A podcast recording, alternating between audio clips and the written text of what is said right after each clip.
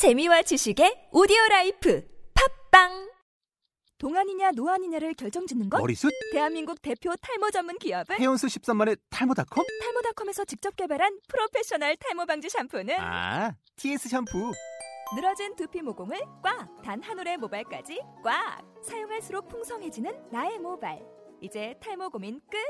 TS 샴푸.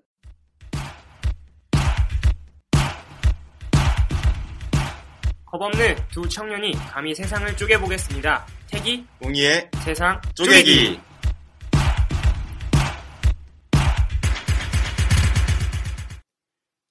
안녕하십니까. 태기 웅이의 세상 쪼개기 구하입니다. 어, 저는 이 방송의 진행을 맡은 MC 태기입니다. 어, 3월이 되어 학생들은 개학 때문에 그리고 회사에 다니시는 분들은 여전히 맡은 업무를 수행하시느라 바쁜 한 주를 보내셨을 텐데요. 오늘도 저희 방송 들으시면서 지난 한 주를 정리해 보셨으면 좋겠습니다. 그럼 저와 함께 방송을 진행하고 있는 MC용을 소개하겠습니다. MC용 청취자분들에게 인사 부탁드립니다. 네, 안녕하십니까. 오늘도 MC택과 함께 감히 세상을 쪼개볼 MC용입니다. 계절상으로 봄이 되긴 했는데 아직도 아침 저녁으로는 되게 쌀쌀하더라고요.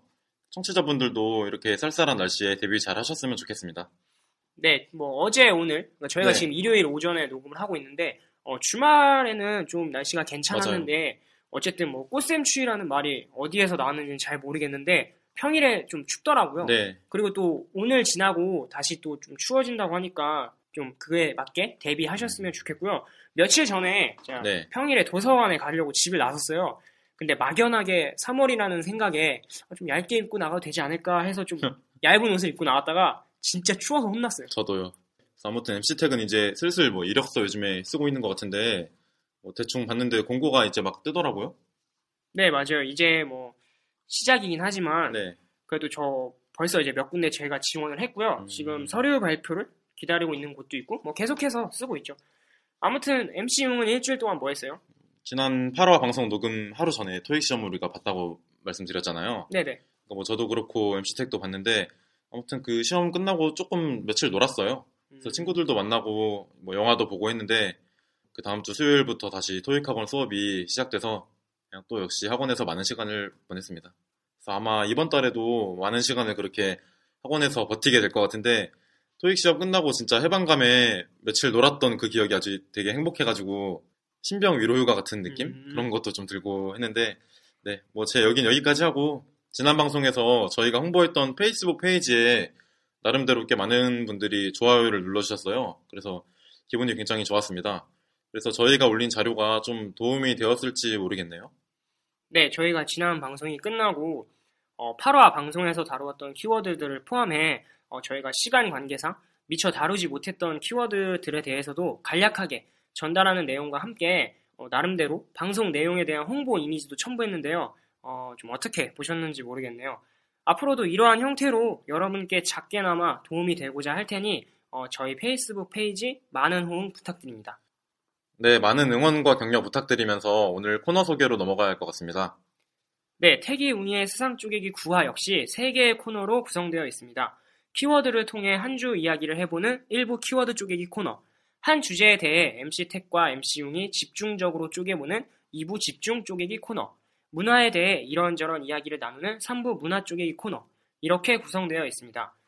오늘도 일주일 동안 저희 둘이 열심히 준비했으니까요, 어, 3개의 코너 모두 끝까지 들어주셨으면 좋겠습니다. 네, 오늘 2부 집중 쪼개기 코너에서는 화, 이 주제에 대해서 이야기를 해볼 텐데요. 꽤 흥미로운 이야기가 준비되어 있으니까 기대하셔도 좋을 것 같습니다. 네, 그럼 저희는 잠시 후에 9화 1부 키워드 쪼개기 코너로 돌아오겠습니다.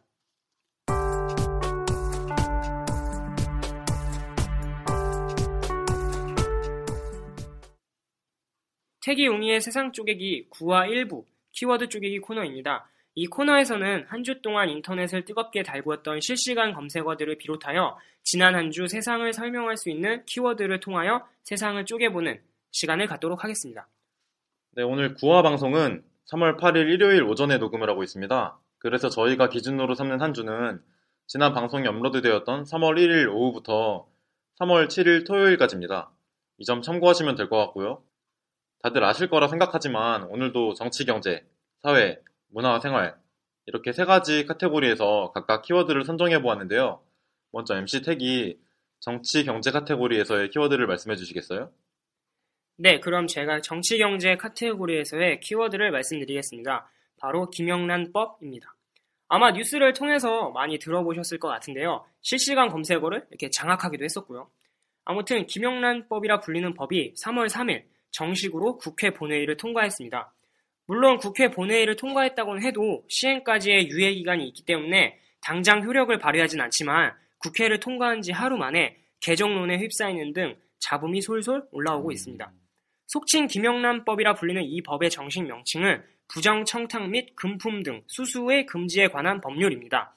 이 법률의 내용을 간략하게 말씀드리자면 공직자 등에 대한 부정 청탁 및 공직자 등의 금품 등의 수수를 금지함으로써 공직자 등의 공정한 직무 수행을 보장하고 공공기관에 대한 국민의 신뢰를 확보하는 것을 목적으로 하는 법인데요.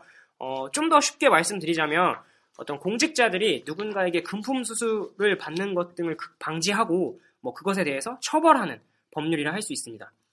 이 법률을 2012년 당시 김영란 국민권익위원회 위원장이 추진하여 어, 김영란법이라 이렇게 불리게 된 것입니다.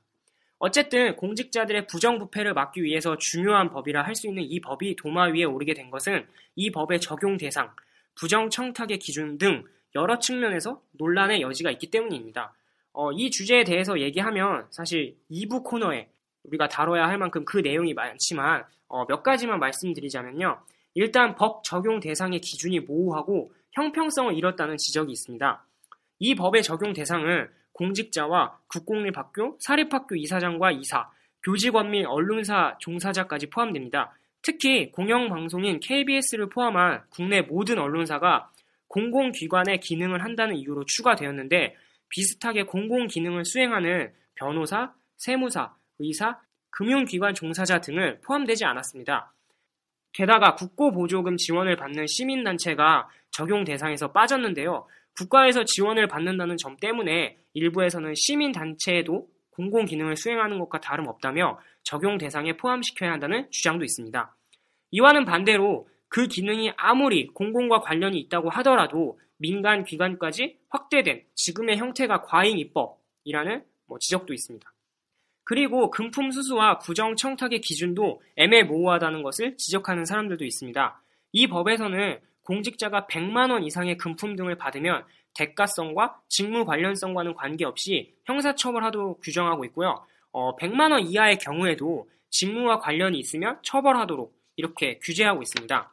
특히 공직자의 배우자가 금품을 받아도 공직자가 처벌을 받는데 어, 사회적인 통념에 따라 허용되는 금품은 수수 금지 대상에서 제외하도록 규정해 법의 해석이 상황에 따라 달라지는 어떤 그런 경우가 발생할 수 있는 여지가 있다는 것이 어, 이런 논란을 좀 말하는 사람들의 주장입니다. 이 밖에도 과도한 민간 규제가 아니냐, 뭐 연자죄의 부활 아니냐 등 많은 논란에 휩싸였습니다.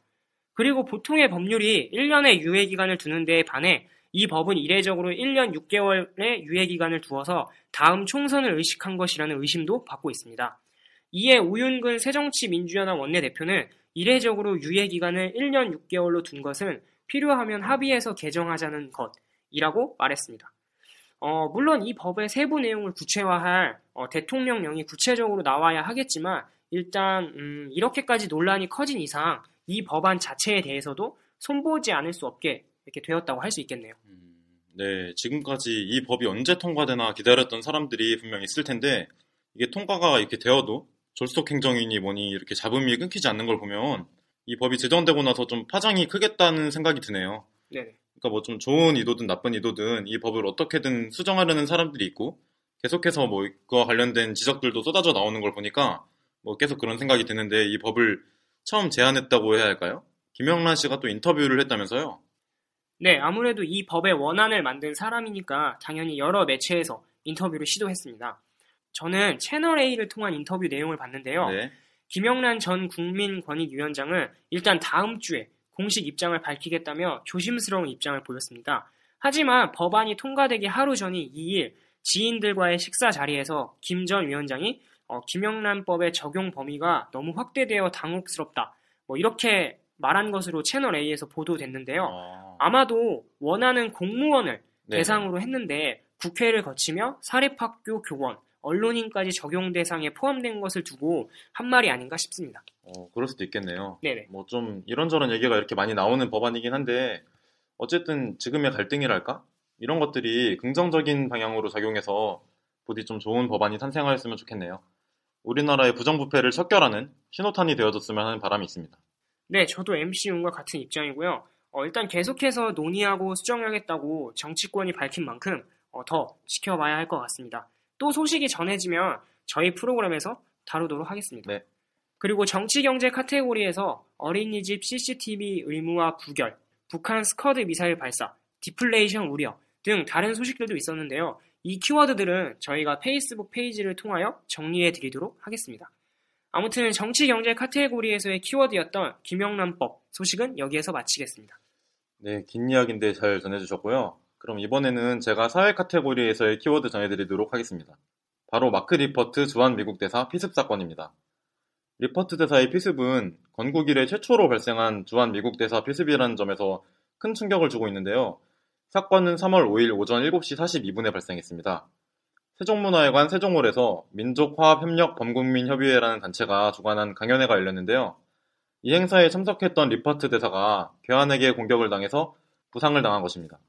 범인은 우리마당 통일문화연구소의 소장인 김기종 씨로 현장에서 바로 체포되었고 범행에 사용된 흉기는 길이 약 25cm의 과도였습니다. 리퍼트 주한 미국 대사는 얼굴과 손목에 부상을 입고 바로 강북 삼성병원으로 후송되어 80여 바늘을 꿰매는 수술을 받았고 다행히 수술이 성공적으로 이루어져서 생명에는 지장이 없는 상태라고 합니다. 한편 범인인 김기종 씨는 살해 의도가 없는 단순한 경고였다며 범행을 저지른 이유가 한미 연합훈련인 키 리졸브 훈련을 반대하기 때문이라고 밝혔습니다. 이에 정치권은 일제히 결코 용납할 수 없는 일 이렇게 심각한 우려를 표명했습니다. 박근혜 대통령 역시 리퍼트 대사의 피습 사실을 보고받고 이번 사건은 주한 미 대사에 대한 신체적 공격일 뿐만 아니라 한미동맹에 대한 공격으로서 결코 용납될 수 없다 이런 발언과 함께 철저한 수사를 강조한 후 오바마 미국 대통령과 미국 정부의 위로의 말을 전했습니다. 정부는 사건 발생 직후 워싱턴과 서울의 각급 외교 채널을 모두 가동해서 미국과 긴밀히 협의하고 있으며 한미 양국은 이번 일을 한미 동맹 관계 여부와는 별개의 단발 사건으로 규정하고 동맹에 부정적인 영향이 미치지 않도록 긴밀히 협력하자는 입장을 확인한 상태입니다. 네, 저도 이날 뉴스를 보고 좀 깜짝 놀랐어요. 네. 뭐 정치인들에게 달걀을 던진다든지 난동을 네. 피우는 경우는 봤어도 어, 이렇게 흉기로 직접적으로 위협을 가한 경우는 어, 저는 이렇게 딱히 떠오르지가 않거든요. 어, 그래서 좀 많이 놀랐는데 더 놀랐던 건 이 사건 이후에 이제 범행을 저지른 김기종 씨에 대해 이렇게 많은 보도가 쏟아졌잖아요. 네네.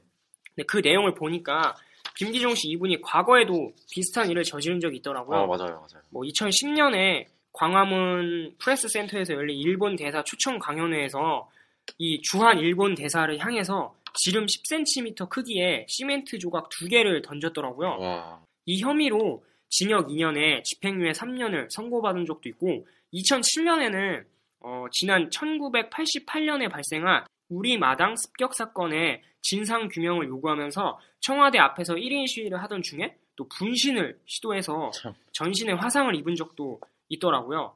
어, 김기종 씨가 소장으로 있는 우리 마당 통일문화연구소라는 곳이 제가 알기로는 이제 네. 평화 통일을 위해 힘쓰는 시민 단체라고 알고 있는데 음, 어, 평화를 주장하면서 평화롭지 않은 방법을 사용해서 좀 어이가 없네요. 진짜 무슨 생각인지 진짜 이 사람 모르겠는데요. 네네. 전쟁 반대, 평화 통일을 이렇게 외치면서 정작 본인은 외국 대사한테 칼을 휘두르고 있는 게 참 되게 모순적이라고 생각했고요. 아무튼 수술 직후에 마크 리퍼트 대사가 트위터에 또 남긴 메시지가 화제가 되었습니다.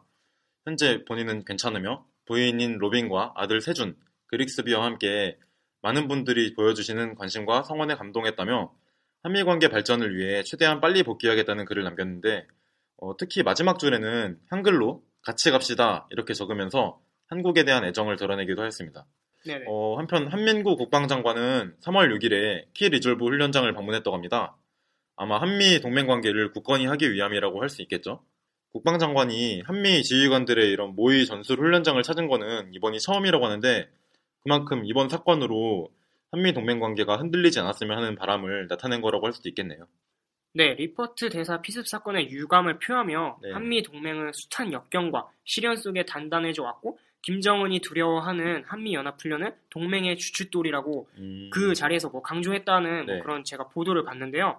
뭐 어쨌든 이번 사건으로 한미 동맹 관계의 근간이 흔들리는 거 아니냐 이런 우려는 뭐 하지 않아도 될 것 같습니다. 음, 아무튼 진짜 리퍼트 대사도 빠르게 회복하고 있다니까 진짜 다행이고요. 이렇게 아무튼 큰일 날 뻔했지만 전화위복이라는 말이 또 있잖아요. 네, 그래서 이번 사건으로 양국이 더 굳건한 신뢰관계를 확립하게 되길 기대합니다. 어, 그러면 사회 카테고리에서 저희가 준비한 키워드인 마크 리퍼트 주한 미국 대사 피습 사건 소식은 여기까지고요. 어, 이 밖에도 보험금 노린 제초제 살인 신해철 사망 의료과실 결론, 담배값 인상 효과 첫 조사 등 저희가 고려했던 다른 키워드들에 대해서는 뭐 따로 정리해서 페이스북 페이지에 올리도록 하겠습니다. 그럼 사회 카테고리 여기서 마치고 마지막으로 MC 택이 문화생활 카테고리에서의 키워드 전해주시죠. 네, 제가 문화생활 카테고리에서의 키워드를 말씀드리겠습니다. 배우 이태임 육설 논란입니다. 며칠 동안 실시간 검색어를 이태임 씨가 장악한 것 같은데요. 맞아요. 그 소식입니다. 배우 이태임 씨가 MBC 예능 프로그램 띠동갑 내기 과외하기 촬영 중 게스트로 출연한 가수 예원 씨에게 욕설을 퍼붓고 소란을 일으킨 것으로 알려져 논란을 빚었습니다. 3월 3일 일간 스포츠의 단독 보도로 이 같은 사실이 알려졌는데요. 이태임 씨가 띠동갑 내기 과외하기 촬영 중에 바다에 이렇게 입수를 해서 촬영을 했는데 이 과정에서 춥지 않냐, 괜찮냐는 말을 건넨 예원 씨에게 갑자기 욕을 하고 화를 내며 어. 촬영이 중단되었다고 전해졌습니다. 네. 그리고 이 일로 이태임 씨는 해당 프로그램에 하차 의사를 전했는데 이에 대해 네티즌들의 질타가 이어졌습니다. 특히 이태임 씨는 얼마 전에 현재 출연 중인 SBS 드라마 내 마음 반짝반짝 측에 아프다는 이유로 촬영을 미루는 등 좀 의아한 행보를 보였기 때문에 네티즌들은 어, 배우 이태임 씨의 어떤 태도를 지적하고 나섰습니다. 이에 대해 이태임 씨 측은 스타 뉴스와의 인터뷰를 통하여 너무나도 많은 것들이 기사화되고 있는 것에 씁쓸함을 전했습니다. 특히 어, 그 친구가 내게 반말을 해서 너무 화가 났고 참고 참았던 게 폭발해서 나도 모르게 욕이 나왔다고 하며 당시 녹화 현장에서 여러 가지 상황이 너무 기분이 나빴다. 일절 상의한 것 없이 그냥 진행이 됐었다.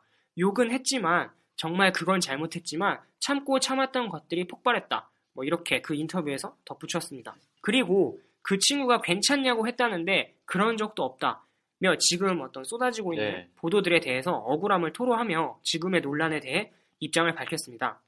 게다가 섹시스타 이미지에 대한 정신적 고통을 얘기하며 연예계를 떠날지도 심각하게 생각하고 있다고 털어놓았습니다. 어, 이태임 씨의 인터뷰와 함께 소속사인 어니언 매니지먼트 그룹도 공식 입장을 내놓았습니다.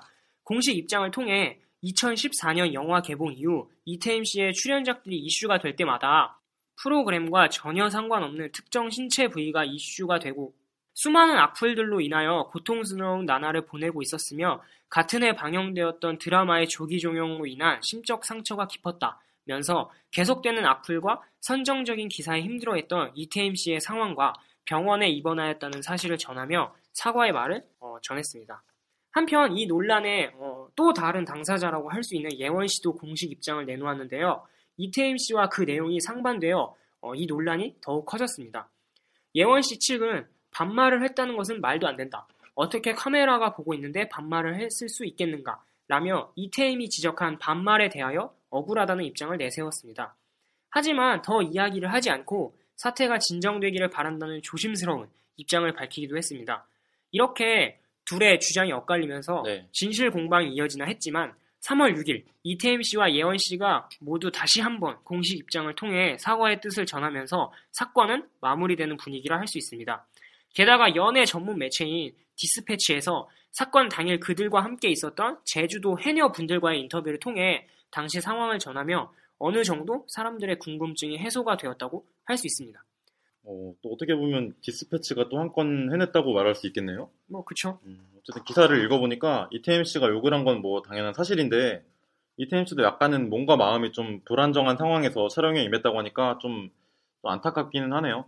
그래도 여배우가 욕설 사건에 휩싸인 거는 진짜 치명적인 것 같은데 좀 놀랍기도 하고요. 어, 연예인이 욕설로 논란이 된 적이 있었나 싶기도 하고 특히 여배우가 이런 일에 그것도 같이 출연한 동료 연예인에게 많은 사람들이 보는 앞에서 이렇게 욕을 했다? 네, 뭐 사건이 좀 마무리되어 가고 있는데 제가 개인적으로 궁금한 건 왜 띠동갑내기 과외하기 제작진들이 아무 말도 이렇게 안 하냐 뭐 이런 거예요. 어, 제가 찾아보니까 제작진들은 이 사안에 대해 언급하지 않겠다 정도로만 이야기를 했는데 좀 시원하지 않은 느낌? 음, 아니 왜 같은 MBC 우리 결혼했어 뭐야 네. 논란에 시달릴 때는 막 PD가 적극적으로 어. 막 해명을 했는데 어, 이 사건에 대해서는 왜 묵묵부답으로 이렇게 일관을 하는지 모르겠어요. 아니 왜냐면 당시 이렇게 촬영 중에 벌어진 일이면 네, 당연히 녹화가 되고 있었을 거 아니에요. 그렇죠. 그러면은 그 이태임 씨가 뭐 욕을 했던 전후 상황이 다 찍혔어요. 예, 그대로 지켰을 텐데 뭐 그 현장 녹화분이 공개되면 두 사람의 입장이 엇갈리니까 한쪽이 거짓말쟁이가 되는 상황이 되잖아요. 네. 뭐 그게 조금 곤란하게 음, 이렇게 여겨져서 그런 것 같긴 한데 그렇다면 적어도 이태임 씨가 인터뷰에서 뭐 일절 상의 없이 녹화가 진행되었다 이렇게 얘기를 했는데 이 상황에 대해서는 좀 해명이 필요한 게 아닌가 싶네요. 어, 사실상 좀 인정한 거 아닐까요? 제 생각에는 이태임 씨가 촬영 상황에 대해서 불평한 인터뷰를 봤을 때 뭐 제작진 입장에서 억울했다면 당연히 반박했을 거라는 거죠. 네네. 근데 그게 아니니까 사실상 이태임 씨가 말한 기분 나쁜 상황을 연출했을 수도 있죠. 아무튼 진실은 그 당시 자리에 있던 분들만 아는 거겠죠. 뭐. 네, 뭐 진실이야 어쨌든 뭐 개인적으로 이태임 씨에 대한 악플이 도가 지나치다는 생각이 들지만 네. 어, 띠동갑내기 과외하기를 가끔 보는 시청자로서 프로그램이 폐지될 것 같아서 좀 안타깝네요. 안 그래도 시청률 별로 안 나와서 맞아요. 폐지설이 있었는데 뭐 이렇게 논란까지 됐으니까 개편이 된다면 가장 1순위 타겟이 아닌가 뭐 그런 생각이 드는데요. 아무튼 문화생활 카테고리에서 저희가 선정한 키워드 배우 이태임 욕설 논란 소식은 여기까지입니다.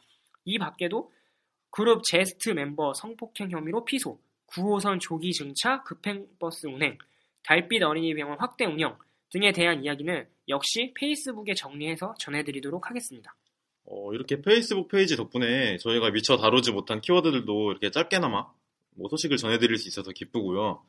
나름대로 키워드를 여러 개 뽑아놓고 방송에서 전해드리는 키워드 외에 전해드리지 못한 키워드들을 좀 버리게 되는 것 같아서 좀 아까운 것도 많고 아쉽기도 했는데 네네. 저희의 이런 아쉬움도 조금이나마 달래고 청취자분들에게 더 많은 소식을 전할 수 있으니까 뭐 더 좋은 것 같아요.